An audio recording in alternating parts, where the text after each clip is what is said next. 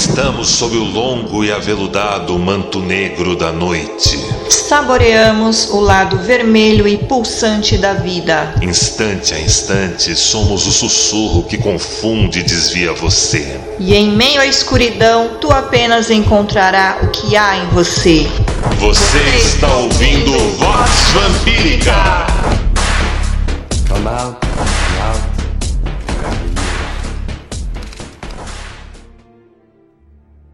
Filhos e filhas do selvagem jardim, hoje lhes ofereço um interlúdio e uma crônica. Na próxima edição, Lilith e sua atmosfera, parte 2. Todo vamp, per se, é um tipo contravenção, morto para o mundo e vivo para o selvagem jardim. Tal como um contraventor da vida, da morte, das classes, gerações, gêneros, cores, rótulos, crenças místicas e afins. Não há outro jeito, meus nobres. Nisso reside uma afrodísia particular, com traços de hedonismo e uma repulsa ao narcísico que nos aliena do presente e dos outros. Uma certa rebeldia que abarca o ato de se adornar, às vezes como uma estátua viva, com trajes incomuns, maquiagens atípicas, presas, tatuagens, piercings, body modifications e posturas de vida tomadas como exóticas como algo de si para si, e não exatamente como algo para chocar terceiros, por ou ainda em nome de alguma outra coisa. Apenas somos assim, desse jeito e é o nosso destino, não como sina nem destinação inalterável, uma composição de mais algumas coisas e menos de outras nos elementos que formam nossa alquimia interior. Um gosto pela arte, por pessoas, eu diria gente, que experimenta isso também e chamamos de afins e do sangue, formando uma comunidade, uma rede, uma familiaridade com o noturno, do breu enluarado ao ausente, coisa de quem também vive sob uma luz negra e infinita de um sol oculto em meio à escuridão, que não nasce para todos, emanado dos polos norte ou ainda sul desse globo, girando em meio à noite. Alguém que arrisca e aposta no que sente e no que vê irradiar, transbordar e derramar do coração, dos atos e das escolhas alheias. Alguém que ainda abraça outros como uma promessa. É algo cardíaco mesmo que se abre para além de sua experiência de vida, certezas e ideias fixas até aquele momento do enfrentamento. Só assim, para haver espaço para pessoas melhores em nossas vidas e para focalizarmos nas bênçãos que vêm das lições aprendidas na vida através deste selvagem jardim e na conquista dos seus tesouros. Somos aquilo que o tarólogo e professor Roberto Caldeira chamou de contraventores de si, numa entrevista lá no meu programa Acesso Redivamp, disponível no portal redivamp.com. Lear e Wilson diziam que somos todos artistas, uns mais do que os outros, ao que acresço, que além disso há rindo uma vastidão que só expressam alguma coisa. Dentro de um mundo brega e covarde, onde muitos alucinam e deliram acreditando e investindo apenas e exclusivamente em si, agir como agimos, sem dúvida, é uma contravenção pontual uma infração gravíssima nas leis silenciosas da gasosa pós-modernidade.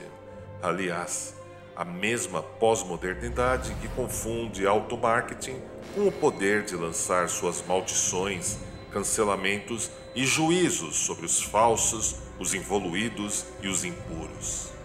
Apenas amadores e iniciantes em nossa trilha caem nessa. Maldições ou juízos, tais como covardes, poodles e galinhas sempre voltam para os seus poleiros e outros para as suas moradas, como já dizem nossos primos do voodoo, lá em New Orleans, no sul dos Estados Unidos. Navegamos em meio ao redemoinho da sombra da morte e do tempo, sem nos afogarmos ou sufocarmos e sem perdermos nosso próprio gosto e sabor nos lábios rubros pelo elixir que degustamos uma bênção do legado que carregamos até aprendermos a viver com isso. No mais, seguimos como quem dirige um conversível em alta velocidade pela estrada cheia de caminhões numa noite sem luar, acelerando ainda mais, rasgando o vento cósmico contrário até este se tornar um túnel, caindo do precipício e voando através do abismo e da escuridão, sorrindo com dentes pontiagudos e com olhares refulgentes. Certamente há uma alegoria nisso e uma arquitetura simbólica para poucos. Hakim Bey já dizia como sonhar apenas reconhece anarquistas ou monarcas, todo o restante é figuração. Estamos fartos dessa humanidade glamorizando a própria insuficiência, desforrando sua frustração nos outros, convictos de estarem do único lado sábio, bom e verdadeiro que podem determinar sobre todos os outros. É a versão chique do abusador ou do agressor de quem agride terceiros ou ainda pets para se sentir superior mesmo que só moralmente e reconhecido por todos aqueles da sua face da moeda. Alucinados e delirantes, deixemos eles na algibeira. N. Rice certamente pontuaria os mesmos como os malfeitores nas leis estéticas do Jardim Selvagem, e quem leu suas crônicas vampirescas sabe, sabe muito bem do que falo. E eu lhes digo: a sensação agônica de vazio, insuficiência e frustração que os tais sentem diante de nós, mesmo quando não a provocamos, bem como todas as amplas variáveis de reação maníaca deles mesmos perante nós, se devem aos seus próprios vícios e danos de cognição.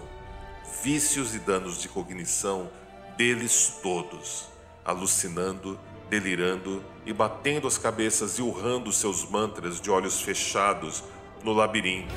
Coisas como eu, eu, eu, eu isso, eu aquilo, eu estou agindo em nome disso, daquilo, da causa, da bandeira, da verdade da humanidade, chamando isso de poder do único lado certo, evoluído, bom e verdadeiro para todos. Respirando ou não respirando, têm como demônios ou anjos tudo o que gostariam de terem sido, pois são insuficientes e não sabem o que fazerem com sua própria frustração e vivem imersos nesse pântano de imediatismos, ávidos por sensações extremadas, sem qualquer visão mais ampla, gozando com isso de todas as maneiras que escapam de nossa visão. Não se espelhe, não ressoe nenhum deles.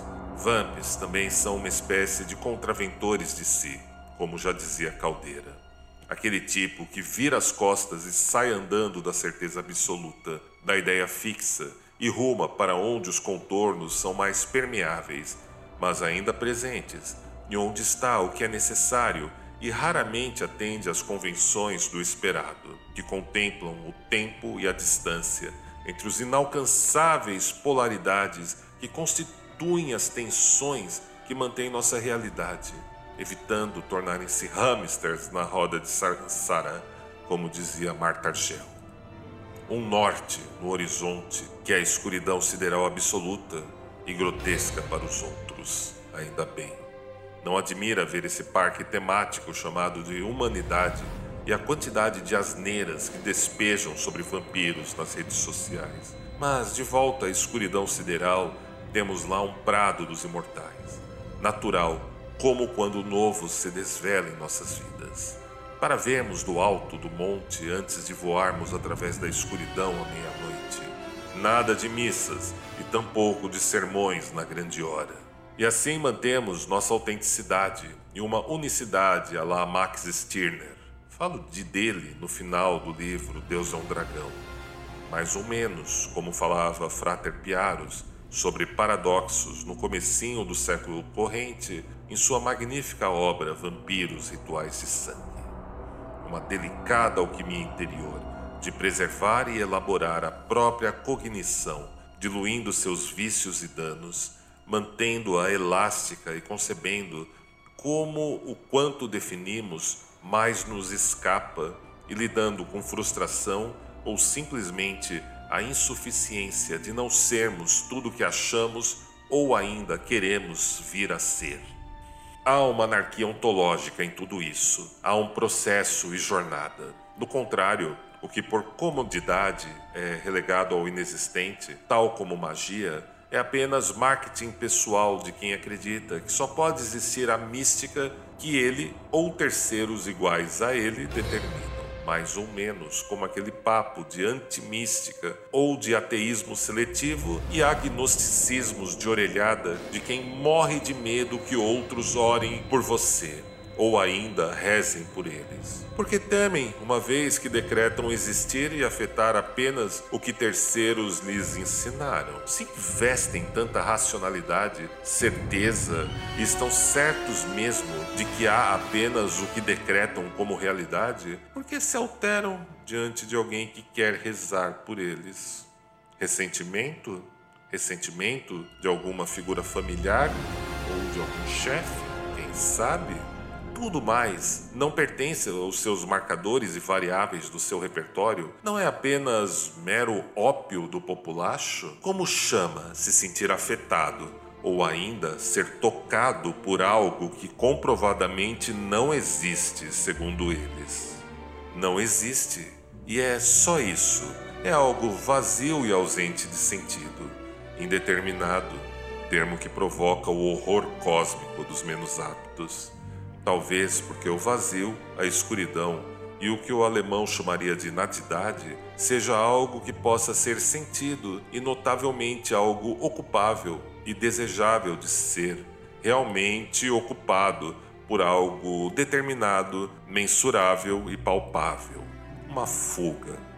Algo que possa ser chamado e nomeado, mesmo inexistindo na prática e modelável a qualquer coisa que possa ser determinada. Afinal, o indeterminado predispõe o indomável, o incerto, o vasto, o permeável e aquela escuridão que vem do norte ou do sul, ou simplesmente o outro, não como uma extensão sua, nem para realizar suas ansiedades ou desejos, tampouco como um suporte ou muleta isso pode ser aterrorizante, por mais que todo mundo negue. E se você tem medo de seus relacionamentos por conta disso, eu te entendo. Nelson Rodrigues, um sábio carioca, dizia que a viagem mais difícil e incomensuravelmente mais distante é aquela que leva o sujeito ao encontro de um outro, aparentemente alhures, mas que, sendo espelho de si mesmo, pode levar às fronteiras da alucinação. Só estranhamos o que reconhecemos, meus nobres amigos e amigas. Essa paranoia toda de pequenos tiranos fechados nas suas carrapaças egóicas de autoestima inviolável, onde tudo além dela é a própria encarnação da toxicidade, é um dos grandes males do contemporâneo, alucinatório e delirante na prática lhes asseguro que nem a religião ou tampouco o Estado, e menos ainda a ciência, possam fazer algo que não seja anestesiar ou ainda negar tudo isso. Nem ideologias e demagogias de políticos de estimação, tampouco qualquer um que alucine e delire que o sagrado é feito à sua própria imagem e semelhança e que a natureza ou a deidade podem lhe obedecer e atenderem, são capazes de tal feito. Dizem que o santo e o infiel, a única diferença entre ambos é que o santo sempre reconhece estar perdido na imensidão, na vastidão, na amplitude, enquanto que o infiel sempre alega e vende a sua proximidade do sagrado. É de se pensar, não é verdade? Às vezes, nossa mais remota esperança aqui nesse desterro é enxergarmos e entendermos isso e nada mais, entre vivos e mortos no velho labirinto. Tal falha não é minha e tampouco sua. É preciso saber coexistir e só. Estou ciente que são tempos onde o ocultismo oferecido nas redes sociais é farto de promessas do mundo ir para onde você quer que ele vá, ou do mundo estar indo para algum lugar, mas pessoas erradas o desviam. Há ainda aquela outra de você ter que ser o melhor do seu melhor o tempo todo para ser do bem da luz da evolução. E isso só vem com educação nos seus métodos investindo apenas em si e ninguém mais para ser alguém superior. E não havendo um aliado, inteligência, um daimon ou uma força espiritual além de tudo isso, não passará de marketing pessoal e alucinações ou delírios do tal do eu, eu, eu. Todos odeiam coaches, certo? Estranham, mas reconhecem que oferecem algo ligeiramente reconhecível, não é mesmo? Só consigo chamar de alucinação tanto esforço em negar e cancelar tudo que não pode existir de jeito nenhum é tão ou mais tolo do que jurar que o mundo está realmente indo para algum lugar. Por negar até mesmo a própria tensão entre a Nanqué, a necessidade, o Eros, princípio da vida, e o Thanatos, princípio da morte, para investir apenas em si, detestando quem parece melhor, é algo bem distante do vampirismo que vivemos. Temos realmente pena de quem jura que somos seus obsessores, encostos ou os responsáveis por seus fracassos. Não há nada de realmente invejável nessas pobres vidas que nos seria nutritivo ou desejável. Na maior parte das vezes, nem lembramos que essas pessoas existem, mesmo quando fazem todo o ruído possível do mundo a ponto de fazerem todos pensarem que são o ápice ou o fato mais importante que jamais existiu naquele momento. Somos vampiros, não despertadores, e menos ainda salvadores do mundo. Deixemos esse encargo para a Marvel. Podemos ser nossos próprios regentes e juízes, porém, estender isso sobre terceiros, sem considerar o seu próprio tom alucinatório e delirante, bem como o dos outros, é perder de vista que somos todos artistas. Uns ainda são melhores do que outros, enquanto uma ampla maioria ainda estão apenas a se expressarem e nada mais. E a vida adulta implica em saber que os estúpidos sempre foram maioria, como já pontuava o microhistoriador Carlos Ginsburg na obra O Queijo e os Vermes. Os modernos mapeadores da mente dos nossos dias têm nomes mais interessantes para aquilo que inexiste e afeta pessoas. Se chama alucinação, delírio, transtorno, trauma e outros termos de um jargão muito, muito mais específico e bem acurado e preciso. Como manda o marketing, sempre prevendo e provendo o que certamente muitos irão precisar, fazendo querer até mesmo, não é verdade? Portanto, não me admira a ciência estar cercada por um culto de sua infalibilidade e a indústria farmacêutica ser a face desvelada dessa deidade. Recebendo tanto dinheiro de quem precisa de salvação através dos seus produtos que anestesiam sua própria cognição da vida. Para alguns, às vezes, é só assim mesmo, sem condenações. Estou certo que você, caro ouvinte, não é do tipo que tem imagens românticas de cientistas, tal como Rosa Cruzes do passado, enfurnados em laboratórios secretos nos porões pelo bem de toda a humanidade. Ciência é instituição e é indústria, sujeita a tudo que é humano, como vaidade, por exemplo, vanitas ou vazio que ninguém quer sentir mais e certamente alucina e delira das mais variadas maneiras para escapar disso. Quando todas mostram o que são, efêmeras, vem então a química. Nossa mente não seria apenas feita de estranhas gelatinas, fluidos e substâncias químicas cujas reações resultam em nossos estados afetivos e em nossas escolhas, que nos sufocam e tomam o controle em diferentes maneiras de gozo, do prazer, a dor e até mesmo a violência extrema. Eu realmente não sei, eu não tenho uma resposta sobre isso e tampouco preciso de uma resposta. Eu também sei que ninguém me perguntou por isso, mas a vida é bela, injusta e imunda se pensarmos em fluidos e no seu tom mais gelatinoso e orgânico, não é verdade? Isso é quase pornográfico e deveras erótico. Deixemos descrições mais elaboradas para a escritora Anaïs Nin ou o músico e xamã urbano Alex Antunes. Eles comprovadamente são bem melhores do que eu nessas descrições. A natureza só está aí para devorar cada um de nós e é criativa na providência desse caminho, e sua realização é só questão de tempo. Seu repertório instrumental é belo e mortal, de cobras venenosas a diversos tipos de câncer. Sequer sentimos a foice do tempo vincar e riscar nossas faces e eliminar nossas medidas, e secar certos hormônios, outros fluidos e substâncias gelatinosas ou ainda sinápticas ou neurotransmissores que reconhecemos apenas no gradual estranhamento e na perceptível inabilidade que vai despontando na gente conforme vai ocorrendo a falência dos órgãos corpóreos lentamente através da vida, do envelhecimento, até se tornarem crônicos.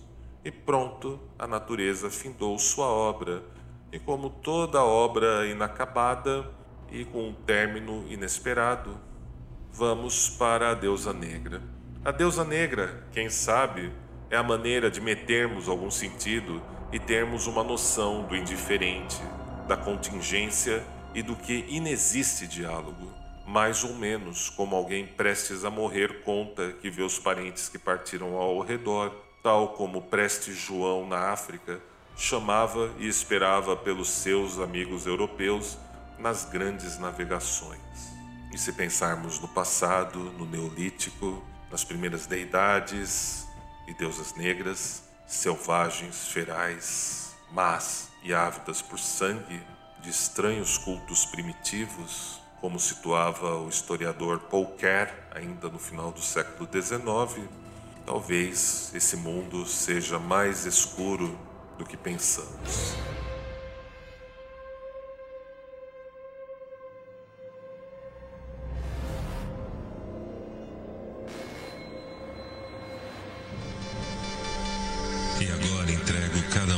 Vocês a ela, a senhora da coroa de papoulas, que recebe cada um tendo feito o que quer que tenha feito, tendo vindo de onde quer que tenham vindo, em seu abraço marmório